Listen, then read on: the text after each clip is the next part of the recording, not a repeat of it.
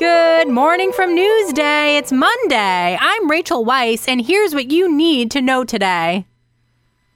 New York hospitals and nursing homes have a concern about the upcoming state COVID 19 vaccine mandate for their employees. Hospital and nursing home officials say it's critical that employees get vaccinated to reduce the risk of transmission to patients. But firing employees who refuse to get the shot could exacerbate staffing shortages, and that could impact patient care. Employees of hospitals and nursing homes must have received at least one dose by September 27th or face possible termination. Two of the nation's top health officials aren't ruling out COVID booster shots for the general population. A federal panel recommended limiting third shots of the Pfizer vaccine to seniors and high risk individuals. National Institutes of Health Director Francis Collins says, quote, We're going to see what happens in the coming weeks. Dr. Anthony Fauci says data from other countries administering boosters is being evaluated in real time. They both say the panel vote was just an indication the regulatory process is working as it should.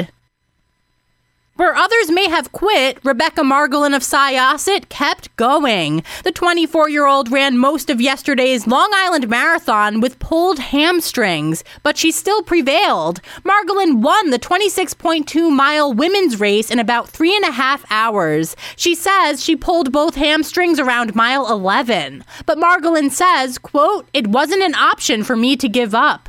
This is her first marathon victory. The race was competed on a two lap course that began and ended in Eisenhower Park.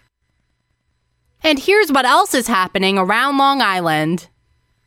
For the next month, there are tons of fall festivals happening on Long Island. This weekend, check out the rides and games at North Hempstead Beach Park's Greek Festival on the Harbor, or head to the Wildwood Fall Festival in Wading River. There will be pony rides and a scarecrow contest.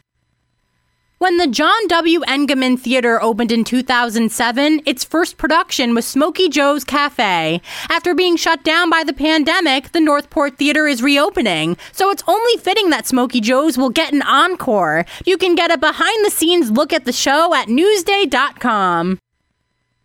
That's it for today. Check out these stories and more at Newsday.com. We'll see you tomorrow.